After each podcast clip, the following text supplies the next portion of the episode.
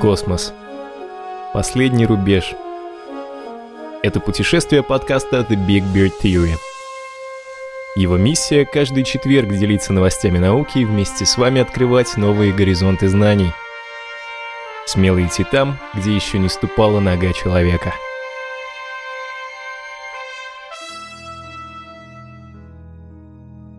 Бородатого времени суток, дорогие друзья, вы слушаете 201 выпуск подкаста «Теория большой бороды» самого научно-космического русскоязычного аудиошоу. Меня зовут Антон Поздняков, и сегодня э, выпуск посвящен, по сути, полностью вам, дорогие слушатели. Для начала напомню, что мы все еще проводим исследование нашей аудитории, мы хотим лучше знать, кто слушает наши подкасты, и что самое интересное, как вы их слушаете. Э, все, что вам нужно сделать, чтобы помочь нам в этом э, деле, это пройти опрос, который э, находится в описании к этому подкасту, а, либо в том приложении, в котором вы слушаете этот подкаст, можете найти ссылку, либо же на сайте berdicast.com а, тоже э, есть все необходимые ссылки это Google форма, все данные, которые вы вводите, будут обезличены, все вопросы не обязательные, все это займет у вас не больше пяти минут. Если вы еще не прошли, пожалуйста, пройдите этот опрос, это очень важно для дальнейшего развития всего нашего проекта и для понимания того, э, кто же все-таки нас слушает. Никаких э, прям специфических вопросов там нет, э, сколько вы зарабатываете и где вы живете, никто не спрашивает, и каждый вопрос, как я уже сказал, если он почему-то не нравится, можно пропустить. В общем, ссылочки, повторяюсь, в описании. Также мы сегодня подведем итоги конкурса, которые проводили последние несколько недель. А, наконец-то я вам расскажу, кто э, все это дело затеял, расскажу, кто победил. Ну и, конечно же, спасибо всем тем, кто участвовал. К этому перейдем чуть позже. Ну и после этого я отвечу на ваши вопросы. Напомню, что задавать вопросы можно по адресу apsobachkaberdicast.com. Если у вас есть какой-то вопрос, в том числе, чтобы его озвучил я вот в такой Q&A сессии, которая периодически делаю в подкастах, либо же вы просто хотите предложить какую-нибудь тему, а, предложить гостя, а, какой-то вопрос просто лично мне задать, пишите на почту со всеми предложениями. Мы э, там, я думаю, сможем договориться. Что ж, ну а теперь давайте подведем, наконец, итоги конкурса. И для этого мы переместимся в небольшой модуль, в котором ко мне пришел гость.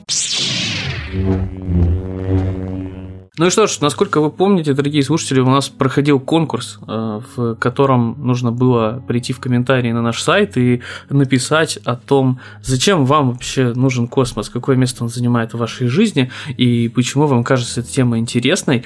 Я не рассказывал, с кем совместно мы проводим этот конкурс, держал это в такой искусственной тайне, но теперь время срывать покровы, потому что проводили мы этот э, конкурс вместе с компанией Precious Payload, которую вы должно должно быть, помните, по э, серии выпусков, э, которые мы э, проводили, потому что э, это прошлогодняя одна из таких интересных, как мне кажется, серий была, э, в которой приходил к нам Андрей Максимов, рассказывал, как, как создать свою компанию, как ее поддерживать, после чего мы э, обсуждали даже, как съездить на Международный астронавтический конгресс. И вот ребята предложили э, провести конкурс, э, предоставили призы, даже согласились заняться логистикой всего этого момента. Поэтому э, сегодня у меня в гостях э, Ксения, представитель компании. Привет. А, привет. Да, буквально давай начнем в двух словах. Расскажи, что ты делаешь в компании? Да, конечно, давай расскажу, чем я занимаюсь. А, в Precious Payload я практически с момента основания, пришла через два месяца после появления у ребят этой идеи, а, занимаюсь сейчас э, развитием бизнеса, коммуникациями, маркетингом, и вот перенимаю сегодня у тебя эстафетную палочку у Андрея. Угу. И расскажу вам, кто получил призы, какие призы. Э, да, и немножко новостей от нас. Да, давай тогда перейдем э, к тем трем участникам, которых мы выделили, честно говоря, а, я был очень впечатлен тем, во-первых, что люди писали, а во-вторых, что достаточно большое количество людей писало, и никто не уйдет обиженным, не переживайте, но нам нужно было выделить, у нас а, лимитированное количество призов ребята выделили, я, конечно, бы, если, если бы была возможность, так сказал бы, так, все, все, кто написал, что-то получат, и все, кто написал, что-то получат, ну, давай расскажем, какие эм, э, посты понравились вам больше всего, потому что, я так понимаю, вы коллективное решение принимали, в принципе, всей компанией. А, и давай расскажем, что кому уходит. Да, конечно, конечно. А, в первую очередь хочу сказать спасибо всем, кто поучаствовал. Мы с удовольствием прочитали все. Выбрали троих человек, э, которым хотим послать призы. А, да, кстати, небольшое наблюдение. А, шансы получить приз растут обычно пропорционально читабельности вашего ника. В следующий раз вы выбираете ответственно. А, поехали. Инкер Персов получает э, книгу Виталия Егорова о межпланетных космических аппаратах, которая называется «Делай космос». Э, спасибо ему огромное за то, что догадался спросить мнение у своих детей. Э, в книге, кстати, есть классное интервью с нашими партнерами немецкой компании Scientist. Их лендер и ровер скоро полетят на Луну. Mm. Следующий приз у нас выходит Марине, владельца кота Хаббл, который достанется календарь с репродукциями художницы Насти Просочкиной. Настя живет в Петербурге и дружит с космонавтами, а сюжеты свои выбирает э, часто из истории советской космонавтики и э, обычно берет из новостей о частных компаниях. Мне кажется, это, это было читерство такое, использовать кота, тем более кота, которого зовут Хаббл. Э, котиков очень любят в интернете. Это, это было, с одной стороны, нечестно, с другой стороны, никто не запрещал. Но текст был тоже классный. Безусловно, то есть э, я еще раз хочу да, всем сказать, что э, все эти посты, все эти комментарии, они расположены к, на нашем сайте э, в, в комментариях к 199 и э, к 198 выпуску. Так что это было совсем, это, слушай, это было совсем не из-за кота. Понимаешь, да? Ну, я не знаю, я просто, я как только увидел, что у нас пришел комментарий с котом, а тем более, если кота зовут в тему, я подумал, ну все, на это сто процентов один из победителей. А, окей, хорошо, давай, давай перейдем к третьему человеку. В качестве третьего приза мы выбрали опять работу Насти. А, это такая кастомизированная футболка с изображением Протона, звезда всех космических вечеринок. Она улетит к э, Хорхе Морозенко, а, я, в общем, тоже завидую, как он следующим поколениям, которые увидят столько всего удивительного, страшной просто черной завистью. Вот, так что поздравляю всех, кто поучаствовал. Я думаю, что это не последний конкурс от нас. Ну, это, это отлично. Я думаю, мы можем придумать новые механики. Да, всем остальным, кто поучаствовал в конкурсе, кто успел оставить свой комментарий к этим выпускам ну, по заявленным правилам, а я, в свою очередь, тоже э, вышли небольшую сувенирку, так что в ближайшее время мы с вами будем связываться. Мне нужно будет от вас получить какой-то адрес, э, куда это можно отправить. Э, то есть вот этот логистический момент осталось решить. Его э, мы, я думаю, утрясем либо я вам напишу, если э, успею раньше, либо вы мне напишите на э, почту ap-собачкабердикас.ком, и мы с вами там уже свяжемся. Я очень хочу надеяться, что у нас все победители заберут свои призы, ну и все участники получат тоже небольшой кусочек мерча от теории большой бороды, я это тоже все организую. Но, собственно, давай тогда немножечко сделаем апдейт по компании, потому что Э, ну, мы с Андреем общались уже, получается, несколько месяцев назад. Что с тех пор вам удалось сделать, не сделать? Какие, может быть, у вас планы на будущее? Поделитесь, в общем, что, что у вас происходит. Да, компания растет. Э, думаю, что последний раз вы общались как раз, когда мы приехали с э, Международного астронавтического конгресса в Бремени. Да-да. Да, с этого момента у нас мы практически закрылись, э, закрылись каждый у себя дома в офисе и работали над продуктом. У нас появился прекрасный совершенно менеджер по продукту, который навела идеальный порядок во всем. А за пару месяцев работы мы разработали такую систему, в которую приходят спутниковые операторы, э, которые хотят э, отправить свою полезную нагрузку, и там они могут оставлять запросы лонч-провайдерам, провайдерам пусковых услуг и владельцам ракет – и получать э, ценники на их услуги. Вот, то есть это такой э, небольшой кирпичик в основании букинговой системы нашей мечты. Там уже зарегистрированы реальные компании и ходят э, реальные запросы. Угу. Вот.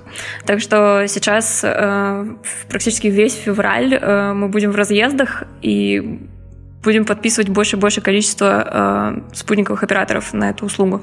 То есть, грубо говоря, вы э, стали еще на шаг ближе к, к тому финальному продукту, который мы изначально обсуждали в видении. Да. А, и есть ли у вас уже какие-то первые реальные заказы, не заказы, как-то, ну, в общем, начали вы эм, закрывать какие-то сделки или до этого еще пока что нужно еще что-то делать? Ну, пока что, пока что мы к этому идем. А, сейчас э, для нас самой большой победой является то, что в систему потихоньку приходят владельцы спутников, причем от устоявшихся больших компаний до э, маленьких университетских миссий, например. который обычно сложно выцепить, и нужно собирать по конференциям, по, по имейлам, по нетворкингу своему. Так что вот это нас очень радует. То есть э, появились ли какие-то еще, ну, скажем так, дополнительные трудности, которых, вот, возможно, в прошлый раз не озвучили, ну или которые стали более остро за последнее время? Я так понимаю, просто преодоление вот этого барьера доверия, который был, э, прийти и сказать, ребята, мы тут не, никто попал, а через нас можно что-то делать, тем более в такой индустрии, в которой все очень базируется на доверии, потому что, э, ну, скажем так, Васе Пупкину непонятно откуда никто, никто доверять спутник не будет. Да, мы, мы уже практически полтора года выстраивали свое позиционирование, э, пытались сделать так, чтобы люди приходили к нам самостоятельно, особенно э, со спутниковыми миссиями. Опять же, потому что найти э, и охватить э, все маленькие э, исследовательские, например, э, спутники довольно сложно сейчас, э, поскольку отрасль сильно растет, сильно растут возможности у тех же, например, университетов, э, исследовательских организаций. Поэтому э, для меня большой победой является то, что люди нас находят самостоятельно в том числе и доверяя тому, тому имиджу, который мы выстроили, приходят к нам и просят о помощи. То есть э, какой-то roadmap у вас э, наметился, вот опять же по сравнению с тем, что мы обсуждали в прошлый раз, да, если вдруг кто-то не понимает, о чем речь, то обязательно пойдите э, послушайте, все ссылочки будут на соответствующие выпуски в шоу-ноутах, то есть если вы не знаете, что такое Precious Payload, то нужно пойти и послушать, там мы достаточно подробно по этому вопросу прошлись, э, подробно э, обсудили, что, что такое, что, чем занимается компания, в чем, в чем ее миссия, собственно, да. Э, да, если, кстати, если что, у нас есть отличный видос про то, что мы делаем на 80 секунд, если вы не хотите слушать все три выпуска, я пришлю ссылку, она будет под этой записью. Да, да. Э, видео это, это классно, потому что, да, э, подкасты, они отличаются тем, что они очень, не очень емкие. Да, если что, это было в 182 выпуске, если вы вдруг не хотите ходить по ссылочкам, а в своем подкастоприемнике можете посмотреть. Вот в 182 выпуске мы впервые встречались с Андреем Максимовым, и он там рассказывал про это. А, ну так вот, собственно, к вопросу. Наметились ли у вас какие-то новые горизонты, новые точки на родмэпе, и стали вы, возможно, лучше понимать, куда идете? Да, конечно, совершенно, совершенно точно мы стали лучше понимать, понимать, э, куда мы идем, мы настолько лучше стали понимать, куда идем, что у нас открылась вакансия. А, теперь мы ищем специалиста по продажам с B2B бэкграундом в IT-индустрии. А, в принципе, мы даже не, а, не ищем человека из космической отрасли. Интерес к космосу большой плюс, но это далеко не обязательно. Если нужен подробный... Такое совпадение, ведь мы тоже в Парадокасте ищем себе специалиста по продажам с опытом работы в IT-индустрии. Как... Так, что, так что можно совместить. А, я думаю, что тогда мы оба пришли в нужное место, да? Да, можно совместить. Можете сразу, если вас интересует вообще такое, такое мероприятие, то можете к нам постучаться, к ребятам из Precious Payload. Если вас интересует тема космоса, я думаю, если вы слушаете этот подкаст, вас интересует тема космоса, более того, если вы слушаете еще и Бородокаст, вас, скорее всего, интересует тема IT, и если, если вы также, э, у вас есть какой-то опыт, давай так, в э, продажах в IT-индустрии, и вы хотите себя попробовать в новой роли, то отличный шанс – куда по этому поводу писать, что делать? Вся информация и портрет искомого персонажа у нас есть на сайте. Я тоже оставлю ссылку в разделе Careers. Э, Все очень подробно описано. Мы очень ждем. Так что да, я надеюсь, что этим подкастом э, мы сможем помочь ребятам найти кого-то. Если, опять же, если среди вас есть такой персонаж, то найдитесь, пожалуйста. Ну, ребятам надо, пообщайтесь. Там, я думаю, вы уже дальше сможете договариваться и, надеюсь, договоритесь. Да, кстати, за, за, удачную, за удачную референс на человека мы даем 300 долларов в вашем любимом интернет-магазине. Так что, пожалуйста, направляйте всех своих знакомых к нам. Так я и направляю, что? Ладно, это все э, шутки, конечно. Если действительно вы, давайте так, если вы еще и знаете кого-то, кому может это подойти, вы тоже пройдите. Я так понимаю, референсы тоже на сайте нужно присылать. Да, конечно, конечно, пишите нам. Окей. А что ж, э, тогда предлагаю э, на этом эту нашу часть подкаста э, заканчивать, потому что мы немножечко ограничены во времени. А я надеюсь, это не последний наш подкаст Прошис Payload. Я всячески желаю вам успеха, ну, потому что, как минимум, мне нравится направление, в котором вы работаете, а во-вторых, ну, это будет лишний повод записать еще один подкаст. Тут свой шкурный интерес тоже присутствует, чего уж греха таить. Да, спасибо огромное, и спасибо всем, кто поучаствовал в конкурсе. Да. Мы будем придумывать новый. Да, э, конкурс действительно получился классный, он превзошел там, мои ожидания, пожалуй. А, хотя я надеялся, что много людей напишет, но что прям так подробно будут э, и так вдумчиво расписывать то, зачем нужен космос. Я прям куда-нибудь, наверное, этот контент э, использую еще. Если, опять же, если вам хочется вдохновиться и почитать впечатления о космосе от вот таких же слушателей, то пойдите 199 и 198 выпуски выпуске. А все ссылочки, опять же, есть э, в описании подкаста. Вы можете пройти через то приложение, где вы слушаете, но либо пойти на berticast.com и там уже все найти. А, действительно круто. Я прям э, чуть ли не, не до слез был растроган, когда читал, потому что, ну, это действительно, это, это очень круто, когда такой фидбэк тебе отдают.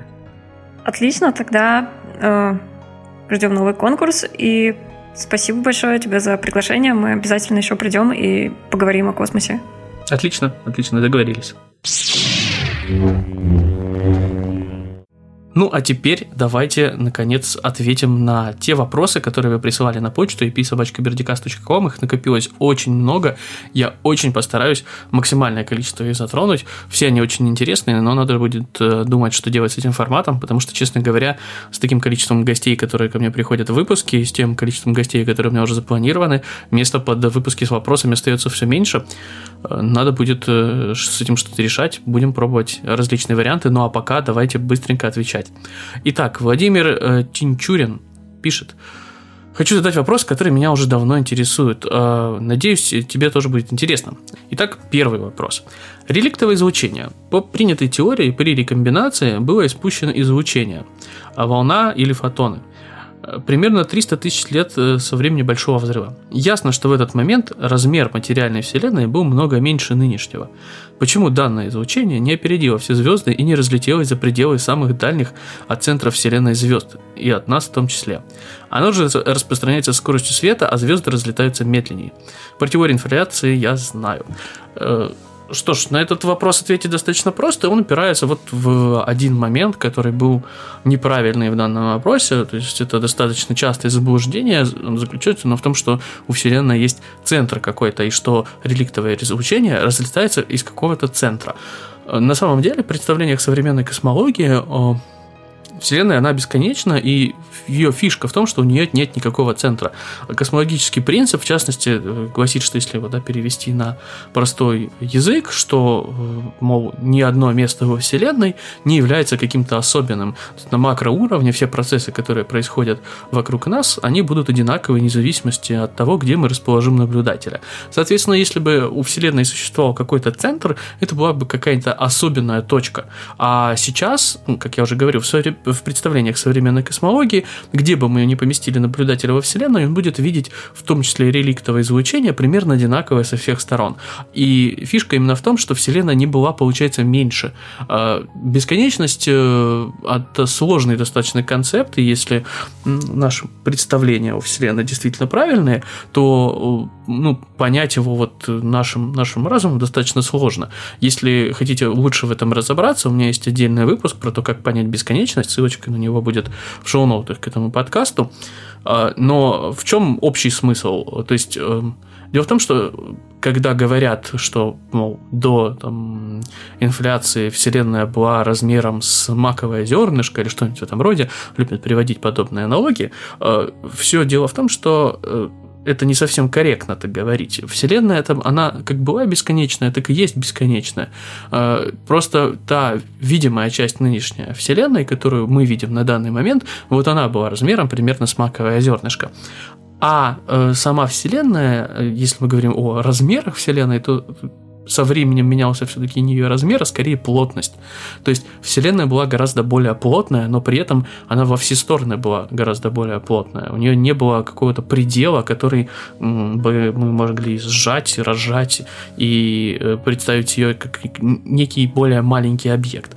Поэтому когда у нас случилась рекомбинация, а, напомню, что такое рекомбинация в двух словах, то есть в какой-то момент Вселенная была непрозрачная для света видимого, и, грубо говоря, фотоны все время на что-то наталкивались, то есть они а, от, испустились, затем столкнулись с какой-то частицей, частица поглотила их энергию, и, соответственно, потом заново испустили этот фотон. То есть фотон, он как будто бы по лабиринтику все время, представь себе, знаете, а, автомат для пинбола. Вот э, примерно так же все время друг от друга отталкивался, ну не друг от друга, а об какие-то частицы спотыкался фотон, и все фотоны так и действовали. Собственно, поэтому Вселенная была непрозрачная. Но в какой-то момент у нас произошла рекомбинация, э, соответственно, у нас э, э, Вселенная внезапно стала прозрачной ну, ввиду формирования соответствующих частиц, потому что условия для этого Вселенная достаточно остыла для этого.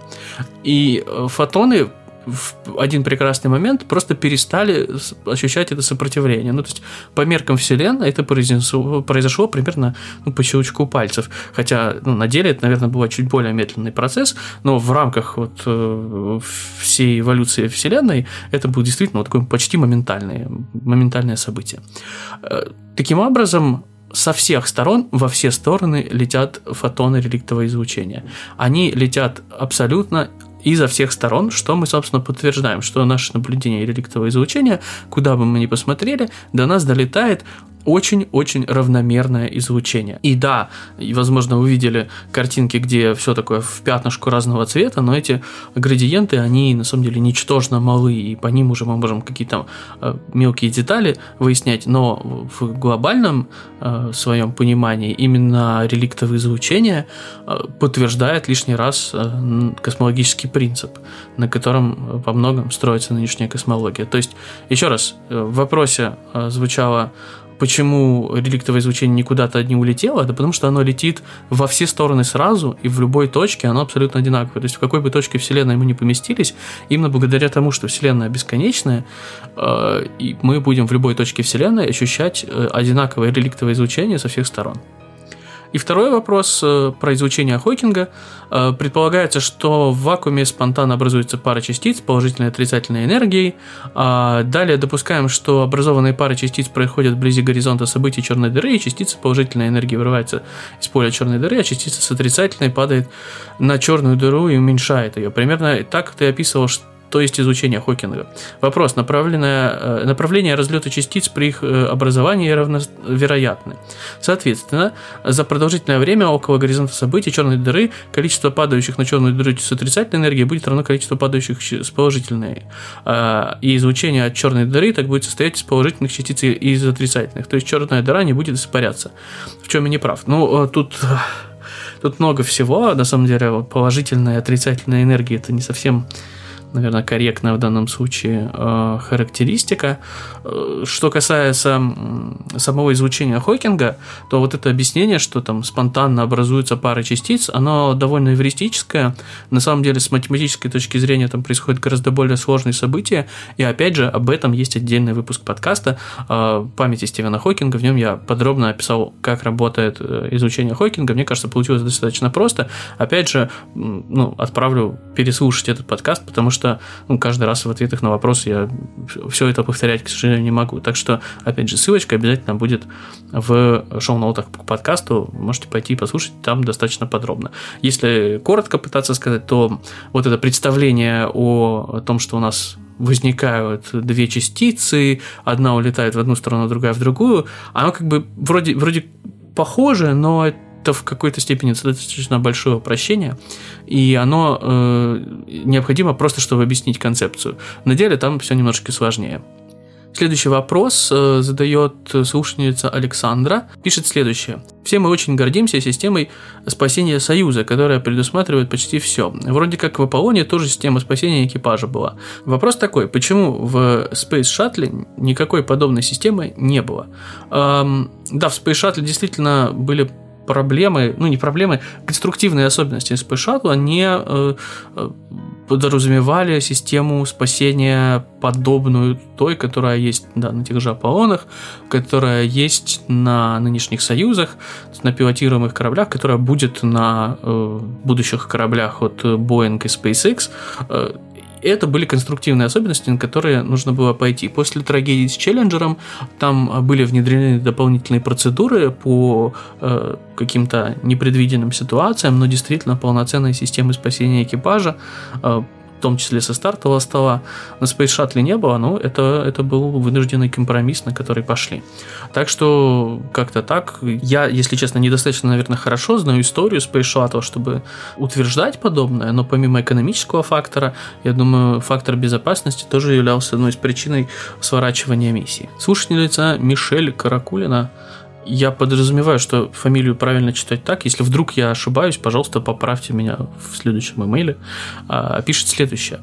А, было бы очень круто начать переводить на эсперанто научные, технические и прочие образовательные материалы. Тогда у любого человека будет возможность изучать эти материалы с минимальными затратами времени и сил на изучение языка. Думаю, эсперанто или какой-нибудь подобный язык должен стать языком науки. А, думаю, еще было бы круто переводить на эсперанто фильмы и сериалы, а потом их озвучивать. А еще снимать фильмы и сериалы на эсперанто, чтобы кто угодно мог смотреть в оригинале. Это, видимо, вопрос, который... Почему, видимо, это обязательно вопрос, который а, был написан после нашего выпуска про эсперанто, но тут, э, тут спорный момент, потому что э, что значит кто угодно? То есть, если так посмотреть вот на распространение эсперанто, это в теории это он язык для всех, но на деле его знают мало людей, и выучить его, наверное, так же тяжело, как выучить какой-нибудь другой язык. Ну окей, может быть, чуть-чуть проще, чем любой другой язык, э, в силу там грамматических правил и так далее. Но в жизни на нем мало людей общается, поэтому если мы говорим действительно о языке для всех, то есть если мы в данный конкретный момент времени будем решать проблему, чтобы кто угодно мог читать э, любой контент или смотреть любой контент, то все-таки английский или тогда уже китайский. Но английский с точки зрения покрытия, наверное, э, территории э, является самым распространенным языком. То есть, грубо говоря, куда бы вы ни приехали, английский кто-нибудь да поймет. По численности, я опять же не знаю актуальные данные на, на конкретный момент, подозреваю, что там китайский, какой-нибудь хинди а, более распространены чисто из-за количества людей, которые живут в соответствующих странах. Но если мы говорим о международном языке, таким нынче является английский. Мы, возможно, сможем это как-то поменять в будущем, но на данный момент это будет просто экономически неоправданно переводить все на эсперанто, и это не получит должного эффекта. А, но это не говорит, что идея почему-то плохая. Слушатель мистер Сетлер пишет, привет, Антон, э, меня зовут Максим, а как тормозить в космосе или на приземлении на планету без атмосферы? А об этом я тоже, кажется, рассказывал в каком-то из э, первых, наверное, выпусков, в котором я рассказывал о меж, межпланетных, межзвездных путешествиях.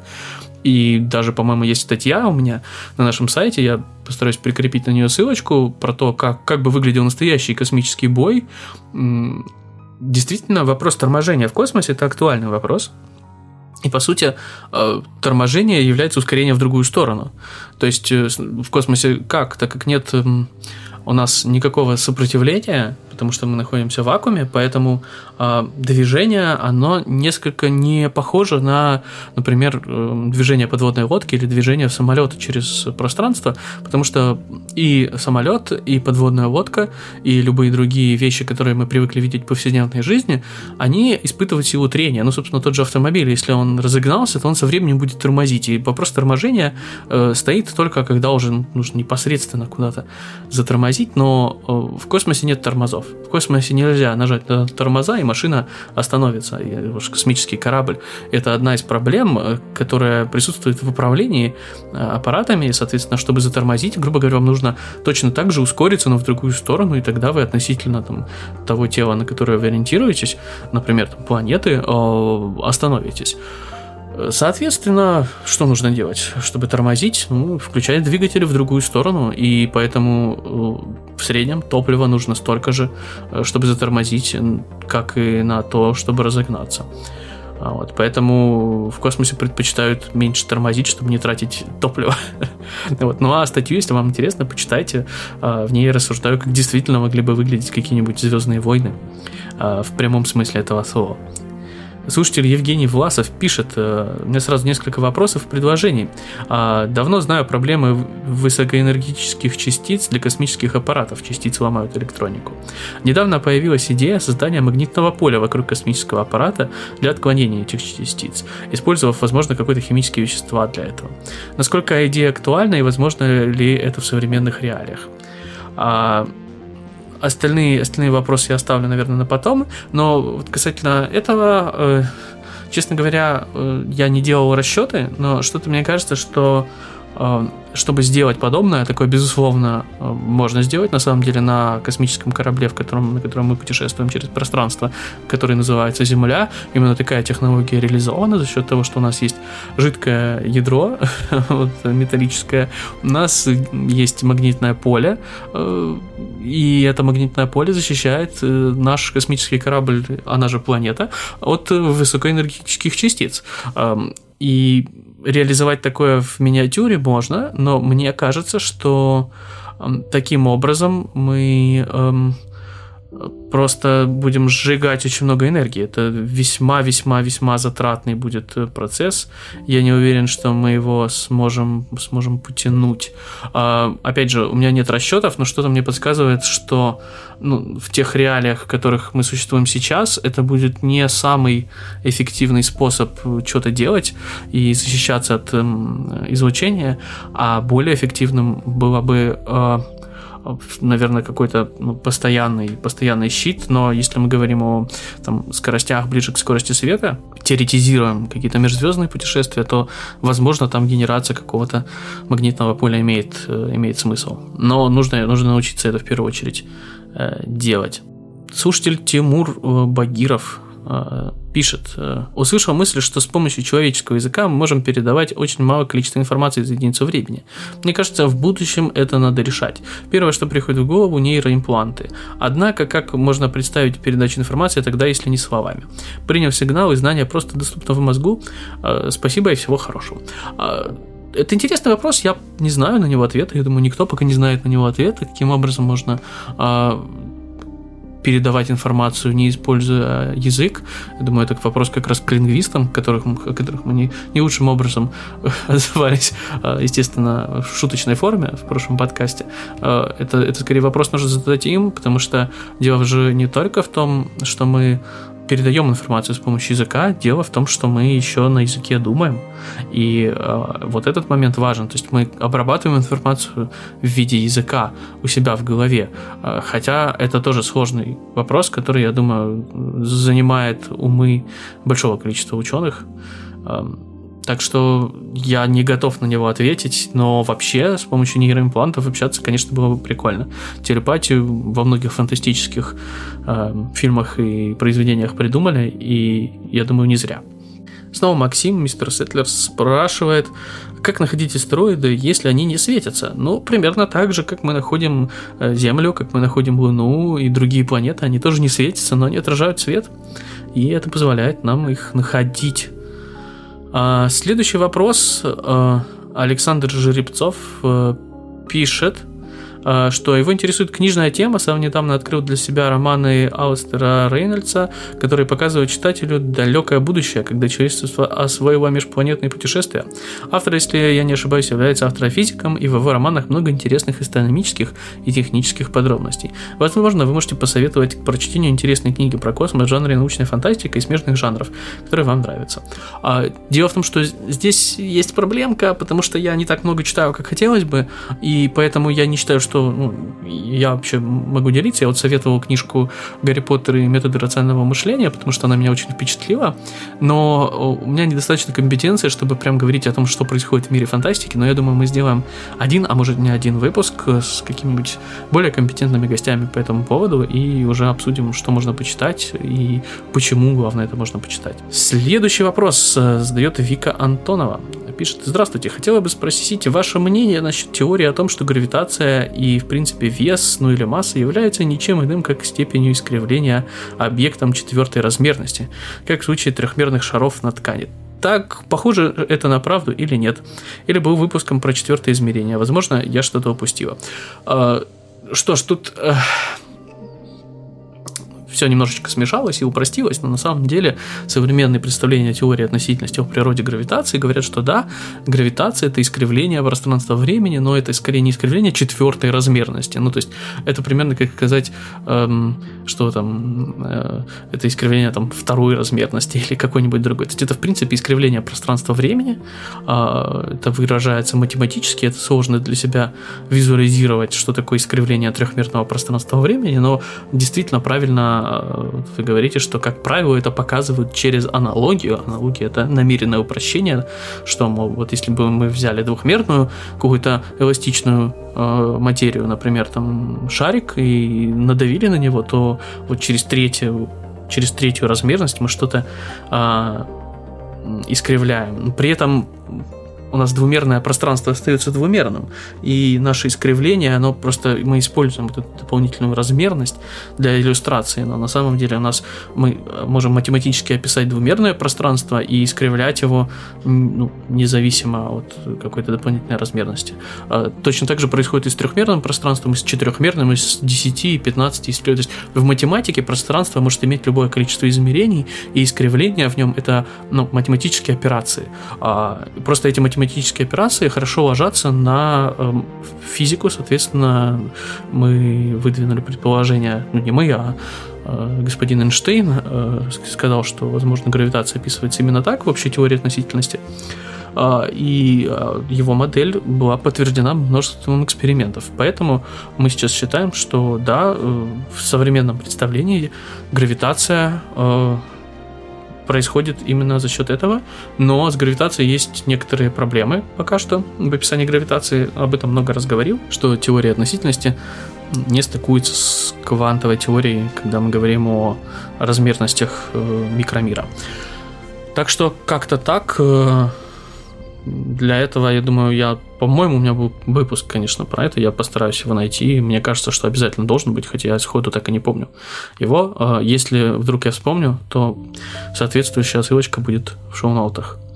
А, следующий вопрос задает Анна Грошева. Пишет э, Анна следующее. У меня, возможно, глупый, но тем не менее интересующий вопрос. Постоянно слышу среди знакомых заявления о том, как различные затмения и лунные циклы влияют на человека, чаще всего негативно. Мелькают фразы типа «сейчас идет затмение, я не буду делать то-то и то-то», а оно не принесет результата. В качестве аргументов приводит явление приливов и отливов, а раз на океаны действует, то на человека тем более. Такие рассуждения типа «все вокруг сейчас чувствует упадок сил, я чувствую, что мы не можем ошибаться». Для большинства очевидна связь. Раз затмение, или какой-то там планетарный коридор, или ретроградный Меркурий и так далее, то это сразу объясняет неудача в делах и плохое самочувствие. К сожалению, у меня нет естественно научного образования, я не могу логически объяснить, что меня настораживает во всех таких рассуждениях. Но все равно подозреваю в этом хрень. А поэтому решил написать вам, правда ли, что Луна, Солнце и другие небесные тела как-то оказывают влияние на человека или нет. Есть ли связь с затмениями, самочувствием человека? Сама я понимаю, что на эту теорию только рассуждения Перельмана в занимательной астрономии из детства, но вдруг со временем что-то изменилось, и наука как-то иначе обосновывает эти взаимосвязи или их отсутствие. А, Тут сложный вопрос на самом деле. Ну, безусловно, влияет, конечно, да, но в той же степени, что влияет и тумбочка у вас там, в э, прихожей, она тоже гравитационно влияет. Естественно, степень этого влияния разная, и э, вопрос, насколько э, это влияние реально может э, вызывать какие-то отклонения. Я сомневаюсь, что э, как-то положение планет связаны с удачей. Насколько мне известно, астрологические наблюдения, точнее как, астрологические предсказания не получали э, эмпирических подтверждений в виде наблюдений. То есть они никаким образом фактами не подтверждены, но, возможно, есть и другие исследования. Я с ними, честно говоря, не сталкивался. Я отношусь скептически в плане того, что все чувствуют упадок сил, э, все там дела будут обречены на неудачу, потому что что ну, есть огромное количество вещей, которые также влияют на наши действия, влияют на что-то. И э, все эти влияния, они складываются в целый массив. И да, Солнце, Луна, приливы, отливы. Ну, точно так же можно сказать, что э, у меня там, не знаю, горит э, свеча, и она греет воздух, и поэтому мои дела обречены на неудачу, или наоборот, обречены на удачу. И это вопрос скорее суеверий каких-то. Как мне кажется, это просто используется как оправдание. И астрология на сегодняшний день, насколько мне известно, наука не считается, потому что не были подтверждены ее предсказания какими-то наблюдениями. Еще один вопрос от э, Максима мистера Сетлера. А, спрашивает он, почему Земля крутится вокруг своей оси и Солнца. Об этом тоже рассказывал. Дело в том, что а, вот облако пыли, из которого была создана наша Солнечная система, у него был какой-то э, вращательный момент, и этот вращательный момент передался, соответственно, Земле и всем остальным планетам, и поэтому у нас все планеты вращаются в одну сторону вокруг Солнца, все вращаются примерно в одной плоскости. А почему так происходит, тоже уже неоднократно рассказывал. Все потому, что э, у нас облако становится более плотным, то есть сначала это большое количество частиц, ну и как в любом школьном примере приводят фигуристку, которая сначала раскинув руки медленно вращается, а потом э, руки прижимает к себе и начинает вращаться гораздо быстрее. Примерно это же происходит и с э, облаками пыли, из которых потом формируются звезды и планеты. И, собственно, поэтому у нас и происходит вращение. Что касается вращения планеты вокруг собственной оси, как правило, это все тоже вот этот изначальный момент инерции. А, и именно он ответственен за то, в какую сторону вращается планета, однако бывают и какие-то внешние факторы, вроде столкновений тел, в частности, э, некоторые планеты Солнечной системы наклонены под углом, некоторые наклонены даже под углом э, в 90 градусов, например, планета Уран, она наклонена почти под 90 градусов, и а, опять же, наше современное представление о формировании говорят о том, что э, причина этому было достаточно серьезное столкновение на какой-то ранней стадии э, формирования планеты, и таким образом у нас получилось такое вращение. Следующий вопрос задает э, а, Александр Каранджук, не знаю, честно говоря, куда ударение, это поэтому простите опять же. А, возможно, уже был такой вопрос ранее, э, но есть земное притяжение. Меняется ли оно со временем? что будет, если оно частично потеряет свою силу и наоборот станет еще сильнее? А, э, тут, Александр, вопрос интересный. То есть, как бы технически это притяжение самой Земли как планеты, оно может меняться, если Земля Э, набирает массу или теряет массу вследствие там, падения на нее чего-то, или наоборот, э, если от нее там кусочек куда-нибудь улетит. Э, в глобальном смысле масса Земли не меняется, соответственно, и притяжение, которое мы чувствуем, гравитационное постоянное, не зря постоянное. Поэтому Сейчас мы, мы считаем, что законы физики меняются со временем, и, соответственно, и притяжение Земли не меняется так, как не меняется ее масса. Ну и последний, наверное, сегодня вопрос, потому что уже достаточно, достаточно много времени потратили, нужно как-то закругляться. А, последние пару лет часто думаю о том, чтобы выучить английский, уж больно много слушаю зарубежную музыку, к примеру, приходится искать переводы к трекам, которые нравятся на слух, куча информации из зарубежных источников и так далее. Но беда в том, что я не знаю, как правильно начать процесс обучения, с чего стартовать, а, чтобы потом не возвращаться, как правильно все сделать. А, это сложный вопрос, на который, наверное, нет правильного ответа. Я, честно говоря, учил язык очень давно, поэтому сейчас э, не готов давать какие-то советы, тем более не считаю, что готов давать какие-то советы, потому что э, я не являюсь там преподавателем, или у меня есть личный опыт. Мой личный опыт не факт, что транслируется на всех. И Поэтому, поэтому я советую просто брать и начинать. Вот я недавно начал учить испанский, я не думаю, что я делаю это максимально эффективно, но я это делаю. Я просто пошел на курсы и начал этим заниматься. Посмотрим, что из этого выйдет. Э, тут главное себя заставлять что-то делать. А потом уже какой метод вам больше нравится, это зависит от человека. Здесь нет какого-то универсального рецепта, как выучить язык, но учить английский, безусловно, похвально, потому что э, действительно очень много информации полезной э, сейчас именно на английском, и можно лучше, э, ну, скажем так, больше узнавать э, первоисточников, быстрее их узнавать, более полные э, источники читать, в том числе научные источники, они в основном на английском, поэтому направление похвально. Что ж, на этом будем заканчивать. Еще раз огромное спасибо всем, кто принимал участие в конкурсе. Вы большие молодцы. Всем, кто участвовал, я э, вышлю большие подарки, поэтому с вами тоже со всеми нужно будет связаться, либо напишу вам я, либо пишите вы мне на почту epsobachkaberdicast.com, чтобы я знал, куда вам можно это дело отправить. Это будет, я надеюсь, не последний конкурс, который мы проводим в подкасте, так что э, следите за нами, слушайте подкаст, слушайте подкаст э, сами, советуйте его друзьям, поддерживайте подкаст на Патреоне, если хотите получать больше э, контента, вот у нас э, выходит э, после шоу, а возможно у нас будут какие-то изменения в самое ближайшее время, что касается Патреона, поэтому тоже следите за э, нашим проектом, э, слушайте подкаст, э, и на этом, пожалуй, все. Да пребудет с вами сила, до следующего четверга, и пока-пока.